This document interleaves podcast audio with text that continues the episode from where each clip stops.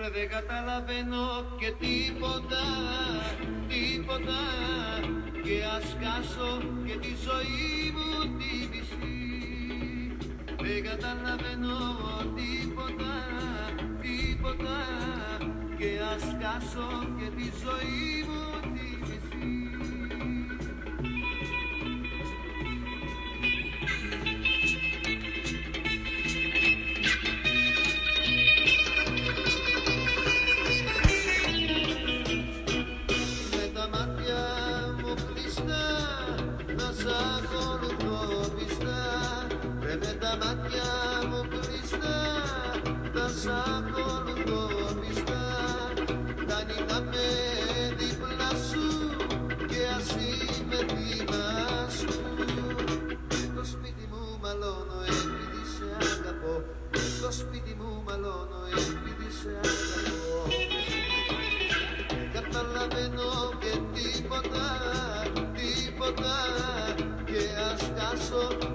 ζωή μου τη μισή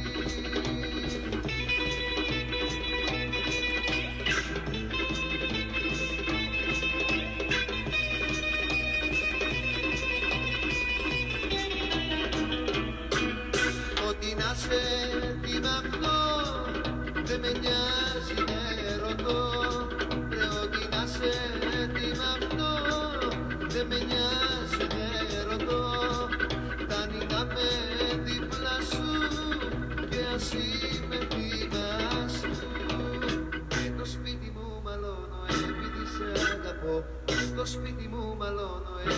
σε αγαπώ δεν καταλαβαίνω και τίποτα, τίποτα.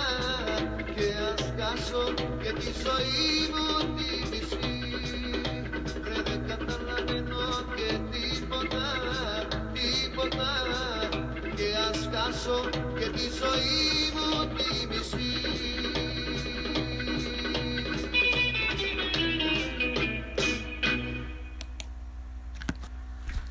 Pronto. Tá vendo o que, que vovó fez dessa vez? Botou uma música grega, típica local, de Arcângelos.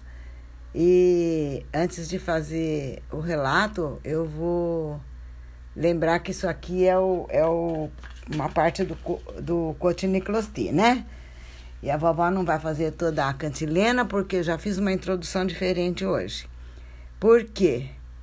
Lembra que vovó estava contando que o bisavô de vocês decidiu vir embora para o Brasil, que é a terra dele, onde ele nasceu, mas que ele se parece que se apaixonou mais pela pela vida que ele vivia lá na Grécia, como se ele tivesse precisando se apropriar mais e mais daquilo tudo para trazer junto com ele na bagagem do coração, né?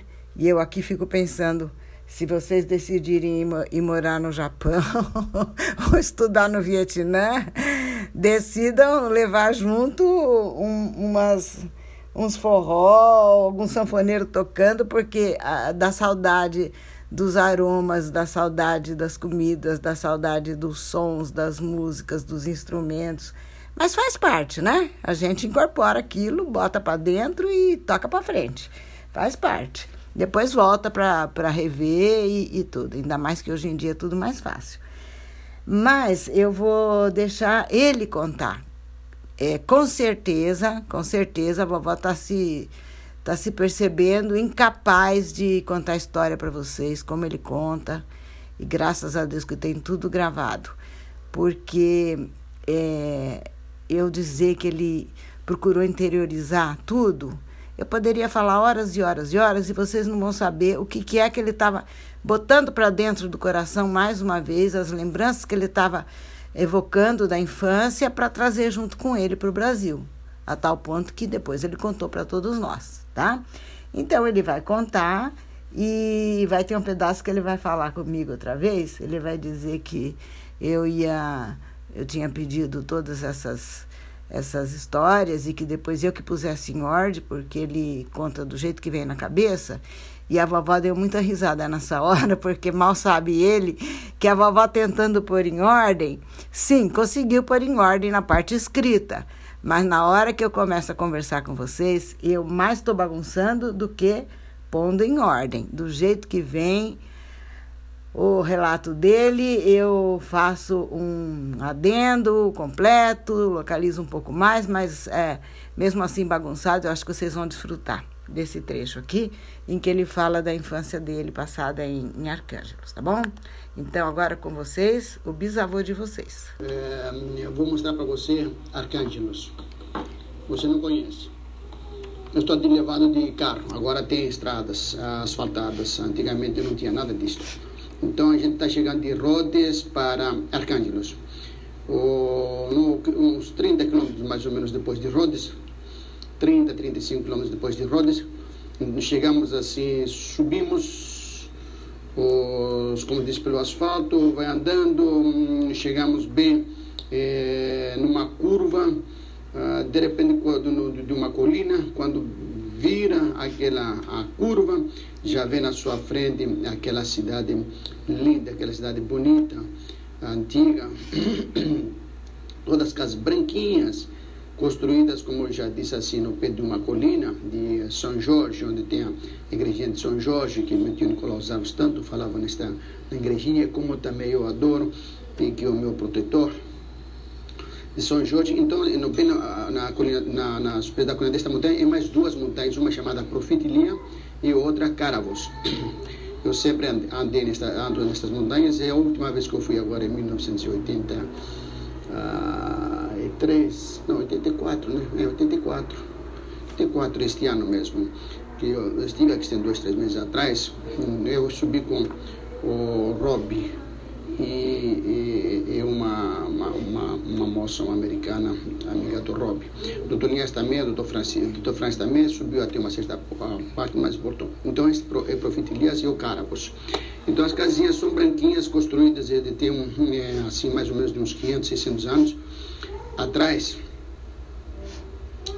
Nós estamos em 1984 1200, uh, mais ou menos construído, começou em 1100 mais ou menos, 200, quer dizer, tem 600, 700 anos mais ou menos, é isso aí, 700, 800. Acho que casinha no lugar onde ela está. Então são aquelas casinhas branquinhas desde aquele tempo assim. Agora, eh, como já disse anteriormente, aumentou a cidade. Agora ah, tem uma parte, vamos dizer assim, como se fosse a parte antiga a parte moderna da cidade. Então, vamos, esqueço a, a parte moderna, que não interessa ah, para mim nem para nossa família.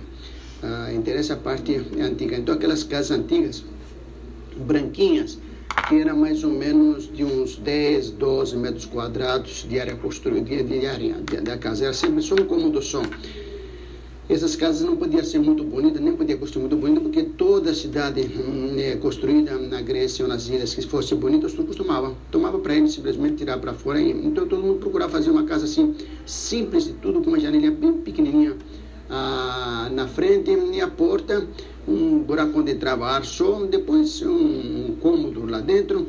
E lá nesse cômodo lá dentro, que hum, uma parte um pouquinho mais alta, vamos pôr o, nos 25% da área de, da, de, interna da casa, é, era um pouco mais alto, onde dormia, onde punha uma, uma, era uma um, esteira, em cima da esteira punha qualquer coisa lá, um colchãozinho, qualquer coisa, e lá dormia todo junto, pai, mãe, filho, tudo, tudo ali.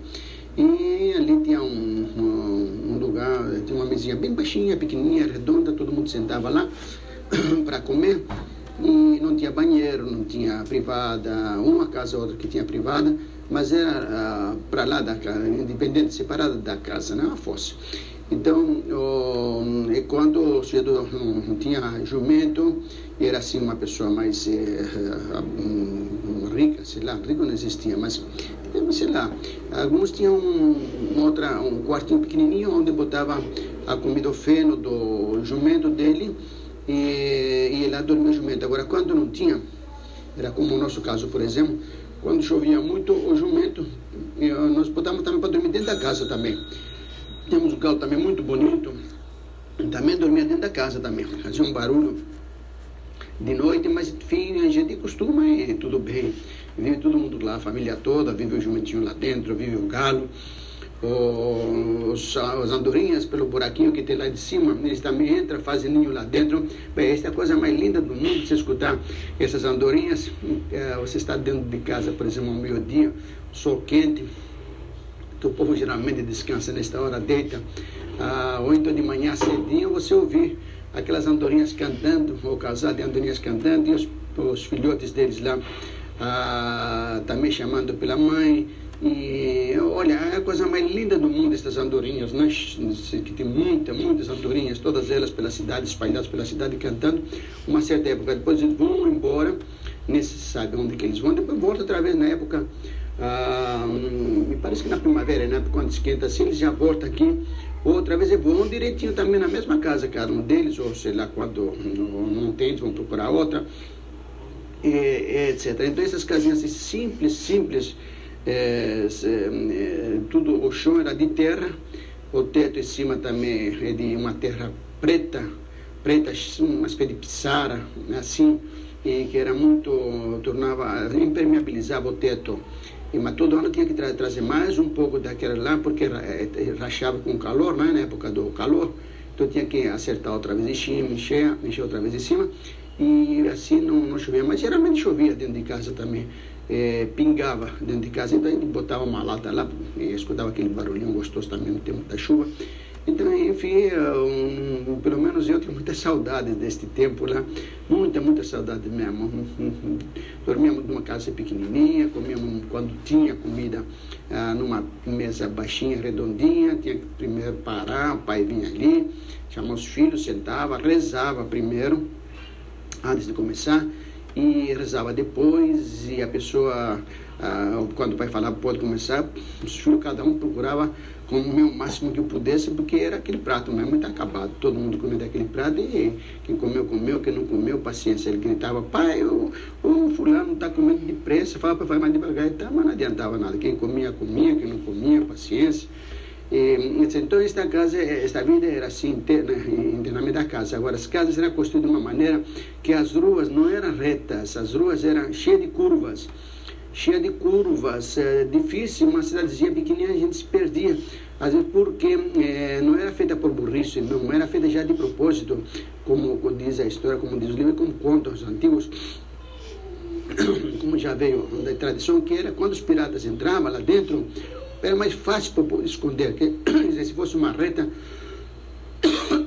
pegaria eles mais fácil, acharia mais fácil. Na fuga e nas curvas assim eles perdiam. Então, uh, e também eram estreitinhas as ruas.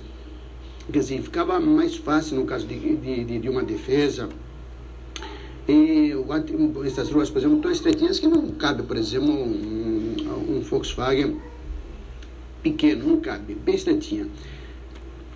Então, estas casas assim, esta era a, era a cidade, até no meu tempo, a cidade de Arcângelos, casas pequenas, ruas estreitas, cheias de curvas, ah, dinheiro mesmo assim, riqueza não tinha nenhuma, nenhuma, porque no meu tempo já, tinha, já começaram os italianos já fazer alguma estrada, estrada, inclusive começaram até a asfaltar uns trechos ali de Rhodes até Arcângelos já né, fizeram.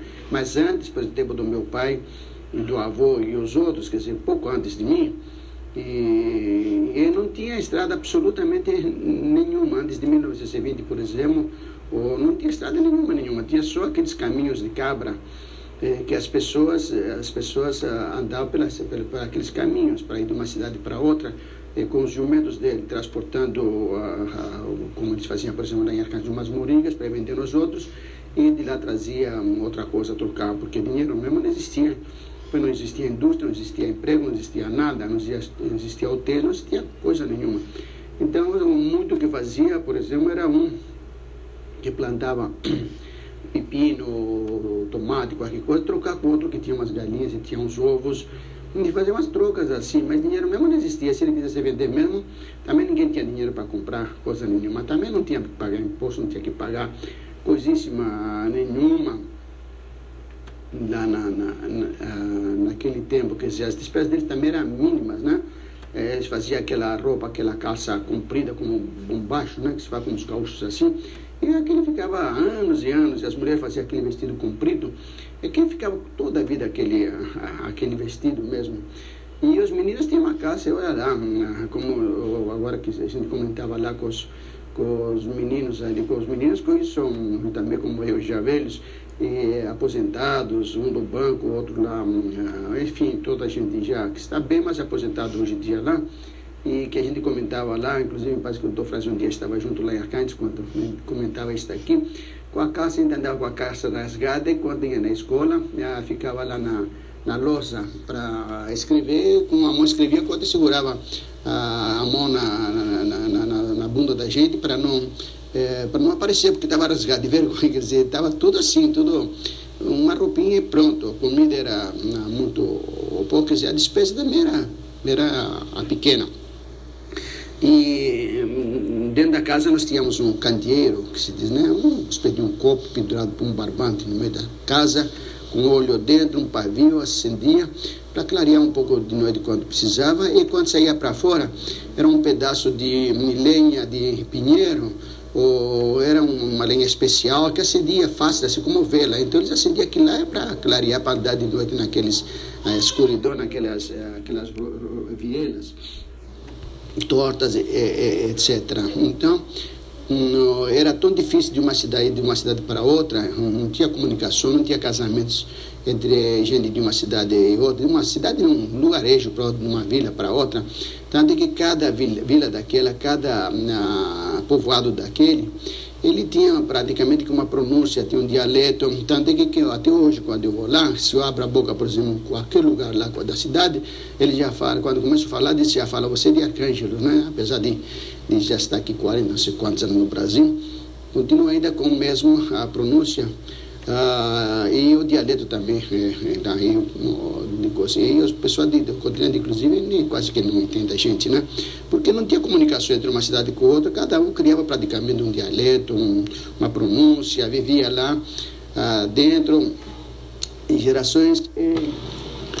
Bom, Helena, agora eu vou falar, começar a falar de qualquer jeito, sabe? Um dia eu estava conversando com o doutor Francis, inclusive falei para ele que eu pedi, que, que você me pediu para falar qualquer coisa e comentei com ele o assunto. Ele disse: Olha, Miguel, então você vai falando, vai de qualquer jeito. Não procura fazer tudo bonitinho, bonitinho, porque senão você não vai fazer nada. Fala de qualquer jeito, tudo que você lembrar, o que você não lembrar, a hora que você lembrar. Depois a Helena põe isso aqui em ordem. Falei, mas que vou falar mesmo, de qualquer jeito, viu? Não vou procurar falar ah, certo nem nada. Então, falei da cidadezinha, como era construída. Agora vamos dizer assim, como que o povo vivia e do que que vivia. Então, o povo vivia como no tempo de Cristo toda aquela vestimenta, por exemplo, dos gregos, era aquela, porque eu já falei, aquele tipo de bombacha preta, ah, e as mulheres era aquela roupa comprida, ah, aqueles vestidos enormes, parece que estou vendo na minha frente sempre, né? E, que vai até embaixo, depois umas botas, uma calça, da minha calça deles era com tecido grosso, também comprido, até no, ah, no calcanhar. Ah, e depois um, um, uma combinação, uma espécie de combinação mais grossa, grande, até embaixo, que está protegida de todo jeito, parecia um pedaço só, parecia os dedos dela e os olhos. Uh, então era assim que o povo se vestia, vamos dizer, naquele tempo. E como é que eles viviam? Bom, cada um tinha um pedacinho de terra, arava do, como o tempo de Cristo, um, um, um burro que puxava, um arado, ou então um boi, e, também boi só tinha um ou outro que tinha, e pagava para ele um tanto, por exemplo, para arar para eles, ou então com a picareta. Inclusive lá o terreno é muito pedregulho, tem muito pedregulho, como disse o Basílio, meu primo lá na Grécia, que ele já esteve aqui no Brasil e claro conhece, ele disse que hum, parece que Deus pegou toda a terra, jogou, peneirou a terra, jogou toda a terra aqui e jogou a, a, os pedregulhos lá em, em, Rhodes, na Grécia. Mas que é uma pedra assim dura, então cada um tem um pedacinho de terra, plantava aquele pedacinho dele, colhia um pouco de, de trigo, e olha, delícias da delícia, quando o pai pedia para a gente. E, bem, nós não tínhamos também, não tínhamos uh, trigo, muito pouco. Quando eu pedia assim para levar um, um, um trigo para moer lá no moinho, tinha um moinho num lugar bem bonito, entre, duas montanhas, que lá se fala sempre em montanhas, com um corguinho, com um rio, aguinha branquinha, limpinha, correndo no meio de, de, de, de flores, de, daqueles arbustos de, de, de dáfnis que eu já falei, ou de plátanos, ou até chegar uh, com a vista assim, bem frente para o mar, uh, uma vista bonita, e a gente chegava lá, ficava a noite inteira toda para ele moer aquele e trigo, e a gente levava a farinha para casa, ele ficava lá com o farelo, com um pouquinho, sei lá quanto ele tirava, o dono do moinho lá, não? Então, um pouquinho de trigo, e tinha algumas azeitonas, cada um tinha um tanto de azeitonas, né? Que era tão difícil de, de plantar, porque tinha que tirar o arvoredo lá da montanha, trazer depois, plantar, esperar não sei quantos anos, dezenas de anos. Bom, o que vale é que a oliveira também aguentava 100 anos, 200, 500, mil anos, dando todo ano.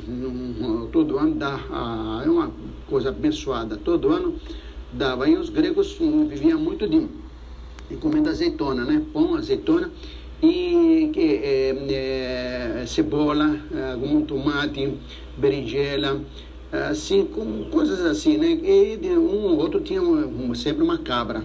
E o filho segurava esta, praticamente o menor, sempre pegava esta cabra ou a mãe amarrava ela num lugar lá para comer, de, de noite trazia também para casa, tirava com leite.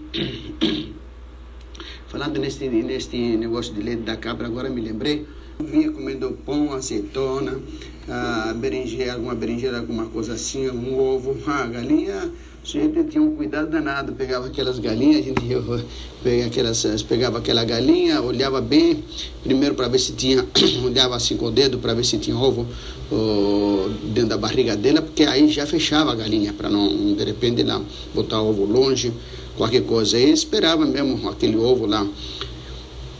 E quantas vezes eu me lembro quando a gente ia na casa daquela nossa tia, das nossas tias que eram santas, ah, e mesmo porque elas também não tinham quase nada, mas elas sempre davam um ovo para a gente, um anoso, um, um, figo seco. Então eles tinham também figos, e figos secos, e, e comia pão, azeitona, figos os assim, mas também comia de vez em quando, não era sempre, não, não morria de fome, não. Oh, mas também não é assim como aqui que tu, toda hora está sentando comendo come meu filho, mais um pouquinho meu filho, mais um pouquinho, nada disso. Até sempre falo agora com as minhas as filhas, como eu falei, não sei, acho que foi com a Marina, Falei, claro que a criança não quer comer, porque ela sabe que você se esforça para comer, come meu filho, como filho não come, porque sabe que daqui a pouco, na hora que ele falar, me dá comida, já está pronta a comida para dar outra vez para ele. Então ele não tem pressa nenhuma para comer, nem se preocupar com isto, não. A hora que ele quer, está pronta a comida. Mas conosco não, não era assim, não. Com a gente lá não era assim, não. Com aquele povo grego lá, naquele tempo não era assim, não. Olha, quando tinha, avisava, todo mundo tinha que sentar rezar, esperar um pouco, pode começar, e acabou, acabou mesmo e pronto. A gente ia buscar também aquelas, ah, no, nas montanhas, umas ah, ervas, sei lá o que é aquilo lá, um negócio lá que também fervia e comia.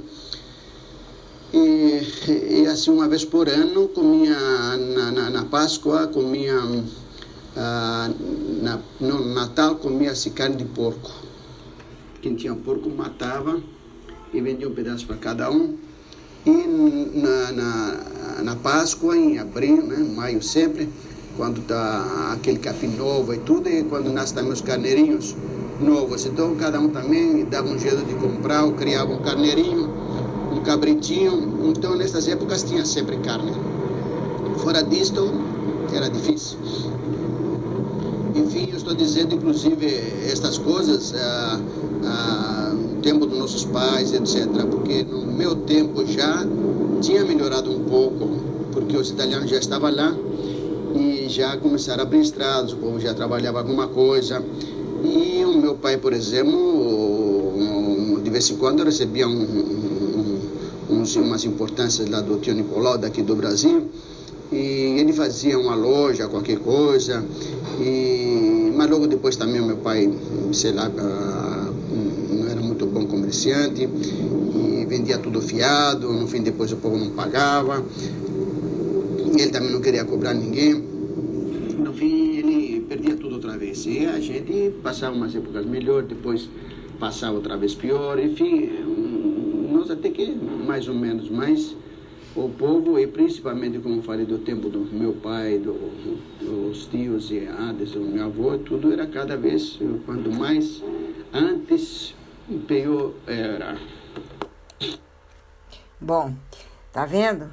Quanta coisa não tem como a gente reproduzir, né? Só ouvindo direto da fonte mesmo. Então, queridos, agora sim, tem muita história ainda mais, muita, muita, muita, muita. Vocês vão ouvir tudo em tempo de crescerem, em tempo de terem seus filhos e seus netos e contando tudo. Por agora, acabou a história, morreu Vitória. Quem quiser que conte outra.